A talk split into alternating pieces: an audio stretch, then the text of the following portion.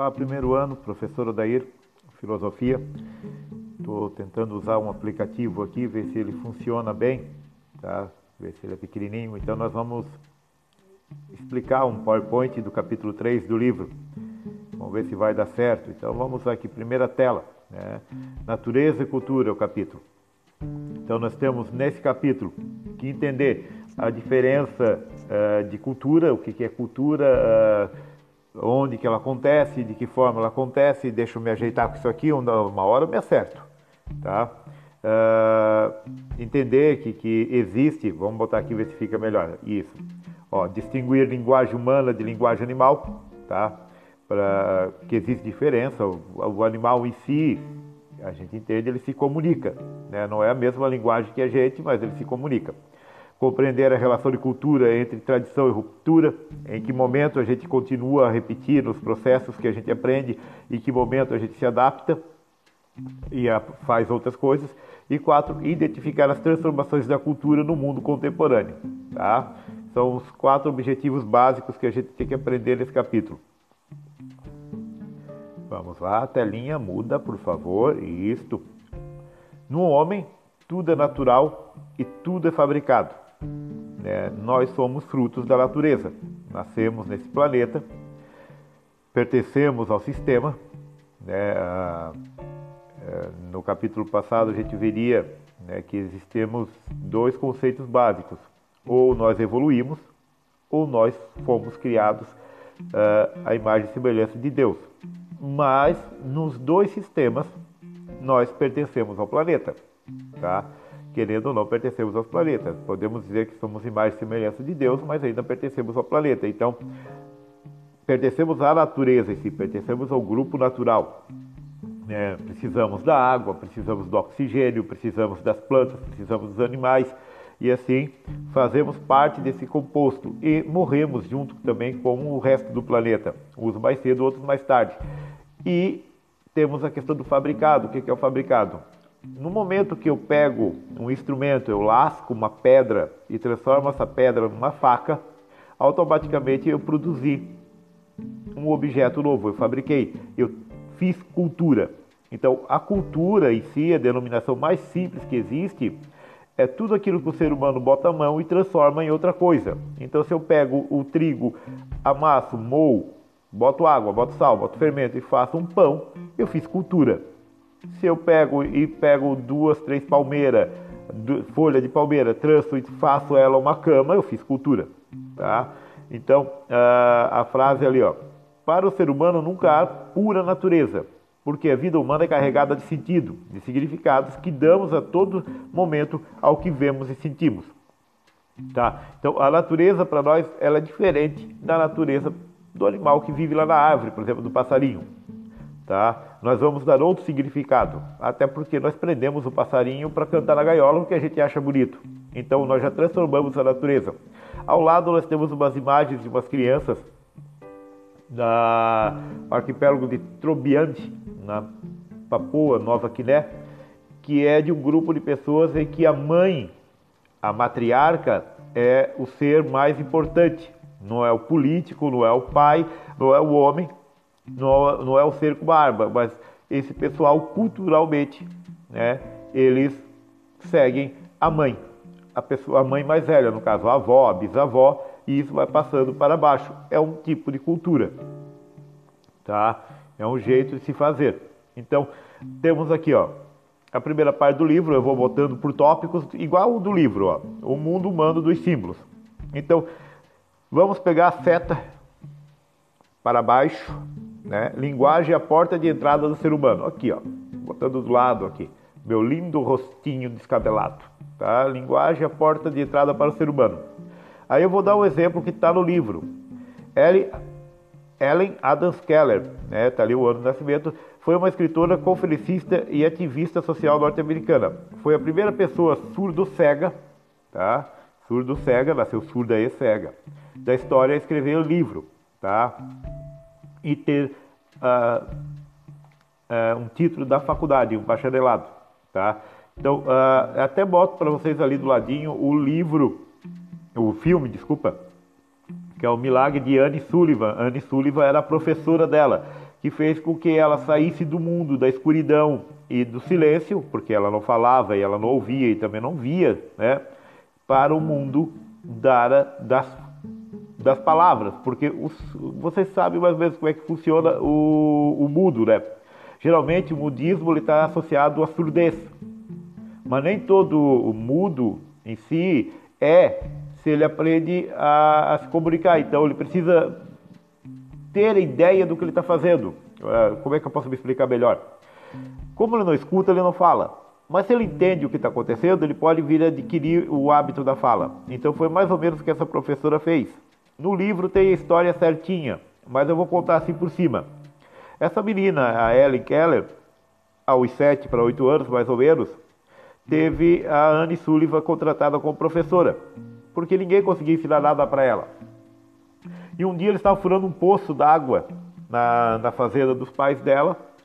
E essa professora Anne Sullivan levou a nossa pequena Ellen para ver furar o poço. E quando a água saiu, ela levou uma mão da criança da Ellen na água e a outra mão ela escreveu na palma, né? Mais ou menos assim. Deixa eu ver se consigo segurar o celular e escrever, né? Como se escrevesse água, né?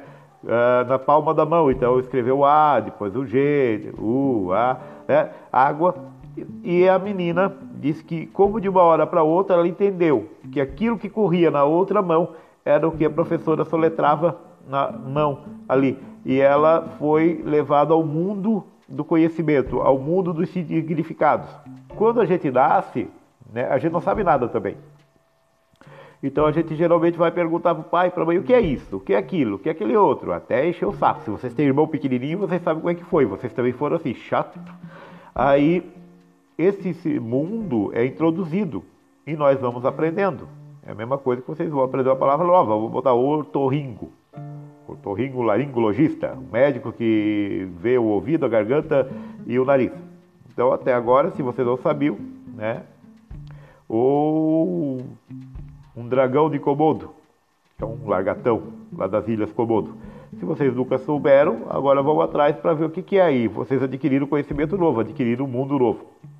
No quadrinho verde ali, ó, o que é o ser humano? Quais são as características do seu pensar e agir? Como constrói sua existência e o processo de aculturação pelo qual ele passa? Se eu aprendi a fritar o ovo, eu sofro um processo de aculturação, porque eu aprendi o jeito que a minha mãe ou meu pai ou minha avó aprenderam a fritar o ovo. Eu me aculturei, mas eu posso aprender outra fórmula. Então eu posso fritar o ovo na gordura, eu posso simular, né, um simulacro do ovo na água, na frigideira da água. Eu posso fazer ovo pochê, que é cozinhar o ovo no saquinho, tá? Então eu posso aprender várias outras formas. E todas as vezes que eu aprendo algo diferente, eu produzo cultura. Então, esse agir nos sais humanos é a mesma coisa que tu ter o celular e tu mesmo resolver o problema dele. Tu vai aprendendo cultura, tá? É, funciona desta forma. Muda a tela, muda a tela. Olha só essa tecnologia. Isso, oh, agora passou demais. Vamos voltar uma telinha. Não eu, uma telinha. Mas olha só. Aqui. Linguagem dos animais. Aqui nós botamos o nosso amigo Pug com vários pontos de interrogação. Será que o seu cachorro pensa? E se pensa, em que pensamento ele se distingue do seu? Em que momento o pensamento do cachorro ele é diferente do nosso? Em que momento o passarinho que está lá na gaiola ele é diferente do seu pensamento? É, eu acho que vocês já fizeram e eu já fiz um monte de vezes. O que, que o cachorro está pensando? O que, que a vaquinha lá no pasto está pensando? O que, que a vaquinha pensa a hora que estão apertando as tetas dela tirando leite? Né? Nós não sabemos. Sabemos que pensam, porque os animais sonham. Quem tem gato e cachorro em casa basicamente consegue perceber isso. Eles dormem e eles sonham. Então, se eles sonham, eles pensam. Tá? Quanto mais complexo, quanto mais evoluído é o animal, ou seja, quanto maior for o cérebro, mais conhecimento ele tem e mais pensamento ele tem. Mas existe, se vocês quiserem pesquisar, o papagaio Alex. Alex, no caso, Alex, foi o, o animal mais inteligente e a ave também mais inteligente registrado até hoje na história da humanidade. O papagaio morreu com mais ou menos 27 anos E quando ele morreu, ele tinha o conhecimento equivalente a uma criança de 5 a 7 anos. É muita coisa. Para um animal que não pesa um quilo.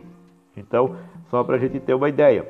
Só nós humanos é que produzimos símbolo. Essa tela que vocês estão vendo e isso que eu estou fazendo de mexer meu rosto para um lado para o outro foi feito por um programador. E eu consigo entender, de certa forma, não que eu consiga, por exemplo, fazer um programa que faça aparecer meu rosto numa câmera, mas alguém faz isso. Isso é uma linguagem, se chama linguagem técnica. Se eu olho uma receita de bolo, eu aprendi uma linguagem mais prática. Se o, o, o, o teu chegado diz, ó, tu vai lá nas quebradas, vira a esquina, vira a direita e vai, e tu chega lá em tal local. Isso também é produzir conhecimento. Nós damos significado ao conhecimento, então temos o conhecimento mais evoluído, tá? Uh, sabendo disso, que o animal também se comunica, vamos para o, o item 2. A cultura como construção humana. Eu não vou ler isso aqui, tá? Fica para vocês. Só vou botar aqui, ó, uh, o iníciozinho ali, ó a palavra cultura pode significar cultura da terra, plantio, né, plantar alguma coisa, cultura de cana-de-açúcar, cultura de banana, ou cultura de uma pessoa letrada, culta. Mas para a antropologia, cultura significa tudo que o ser humano produz e constrói. Bom, parei de ler aqui. Tá. Então, o que é cultura? Cultura é o processo que o ser humano de transformar o planeta em que vive. Eu preciso de água, então eu vou lá, desvio um rio e tenho água. Né? Vocês podem, eu acho que vocês já viram aqueles tailandês que fazem casa no, no chão, né? aqueles vídeos do YouTube. Uh, esse processo é cultura. Então, toda vez que tu, eu, nós, nós, eles, né? nós aprendemos algo, a gente produz cultura. Então, um boné é cultura, um tênis é cultura. Cozinhar um ovo é cultura. Tá? Tudo que o ser humano põe a mão e transforma é cultura. Tá. Tradição e ruptura. O que, que é isso? Eu aprendi algo que a minha mãe aprendeu, que a minha nona aprendeu, que a minha avó, no caso, nona e vó, aprenderam, que foi ensinado por outras pessoas. Mas a minha mãe fez diferente da minha nona. E eu faço diferente da minha mãe. Em algum momento, nós rompemos o padrão tradicional das coisas. Fazemos, desculpa, um processo diferente daquilo que é. Do lado tem o quadrinho do Kelvin, tá? E que ele quer sair de casa pelado, porque ele quer fazer algo diferente. A mãe dele vai lá, agarra ele, joga de volta ele para as roupitas. Até o último quadrinho diz assim, ó: Já vi que todo mundo é escravo da rotina. É porque tu não pode de uma hora para outra também quebrar alguns padrões culturais. Se no teu local que tu vive, tu tem que viver de roupa, se tu sair da rua sem roupa, é atentado gravíssimo ao pudor, o nome bonito aí não vai dar certo, vai ser preso, vai pagar multa. Então, só acompanhando os dois quadrinhos de laranja aqui, ó. Vou botar meu rostinho aqui, ó. Comportamento modelado em sociedade e individualidade. O que, que é isso? Tem gente que diz que aquilo que eu aprendo em sociedade me tira individualidade, do ladinho ali. Que eu sou, que eu não sou eu. Mas, por outro lado, eu preciso da sociedade para fazer diferente a sociedade. Então as coisas elas caminham junto. Algumas coisas são tradicionais, por exemplo, usar paletó para trabalhar. Usar paletó para ao casamento, para à formatura. Mas eu posso usar o slim, eu posso usar rosa, eu posso usar vermelho, eu posso usar outra cor. Eu não preciso casar de branco, por exemplo. Posso usar o vestido de outra cor. Eu não, né? Nem fica bonito o vestido da minha pessoa.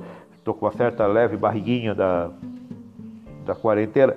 Mas vocês entenderam, né? Eu posso ir vocês já viram, né? Vai-se a casamento de social com tênis. Eu que sou mais velho, acho isso estranho. Mas vocês que são mais novos, talvez não. Então, esse quebrar levemente o padrão se chama ruptura da tradição. Tá? Então, esse processo é, como já falei, a ruptura. Diversidade cultural. Nesse quadradinho, eu botei uma foto para vocês verem temos gente de vários lugares, indígenas, Tailândia, do, da Palestina, índio-americano, e assim vai, de tudo quanto é descendência. Tá? Por quê? Nós somos o local do mundo rico em diversidade. E essa diversidade nos torna pessoas melhores. nos torna também pessoas mais inteligentes. Opa, opa, aí voltei, tô aqui, tô aqui. E nos torna pessoas mais inteligentes. Então, uh, nos ajuda, né? Uh, por exemplo, feijoada é de um povo, pizza é de outro, sushi é de outro. Só dando um exemplo mais prático que é a cozinha. Então, nós temos o conhecimento de vários povos que nos ajudam. Vou dar uma lidinha rápida ali, ó. Uh, diversidade cultural são os vários aspectos que representam particularmente as diferenças, diferentes culturas, como a linguagem, tradições, culinária, religião e costumes. Tá? É o que eu havia explicando. A diferença é que está aqui, ó, que o grande risco da não aceitação do diferente é o problema da violência, da xenofobia, da homofobia, do racismo, do preconceito e das classes sociais e distinguir, ah, por exemplo, a mulher inferior ao homem, essas coisas assim. Por quê? Tem pessoas que não gostam da diferença e pessoas que usam a diferença para dizer que são melhores que outras. Tá? Temos aí as grandes guerras e outras coisas de perseguição. Para nós, em filosofia, diversidade cultural é conhecimento. É muito chato tu comer arroz e feijão todo dia. Tem dia que é bom tu comer uma minestra, por exemplo, uma minestrone, que é italiano. Tem dia que é bom tu comer um, um pirê de mandioca, que vem dos índios. Então vai. E assim a gente vai melhorando quem nós somos. 4. Uma nova sociedade.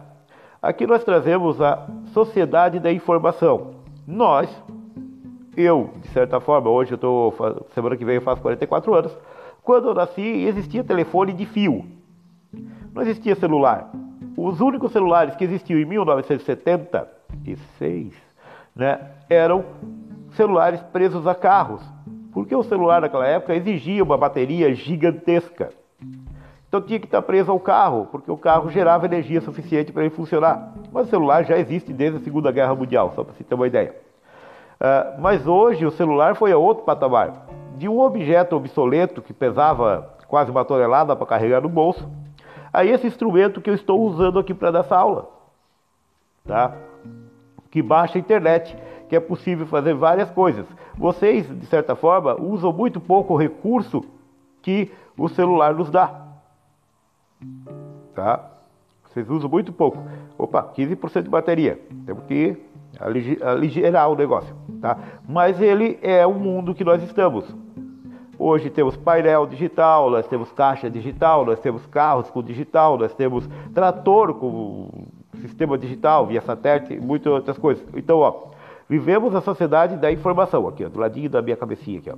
Vivemos a sociedade da informação e do conhecimento, que está transformando de uma maneira radical todos os seres das, em nossas vidas, tá? Sabendo disso, nós temos aqui o quadradinho que fala mineração de dados. Por um lado, nós temos as vantagens, por outro lado, nós temos as desvantagens. Né? Nós não somos mais pessoas privadas. Muita gente sabe de nós e a gente nem deu essa informação para eles, porque a internet revela isso. E isso pode também acabar com um comércio, pode acabar com uma empresa, pode acabar com várias outras coisas. Então, é algo muito chato. Então, o desafio dos novos tempos de hoje, as últimas linhas, as últimas três linhas. O desafio dos tempos de hoje, vou botar minha cabecinha do lado é selecionar a informação e refletir sobre seu significado.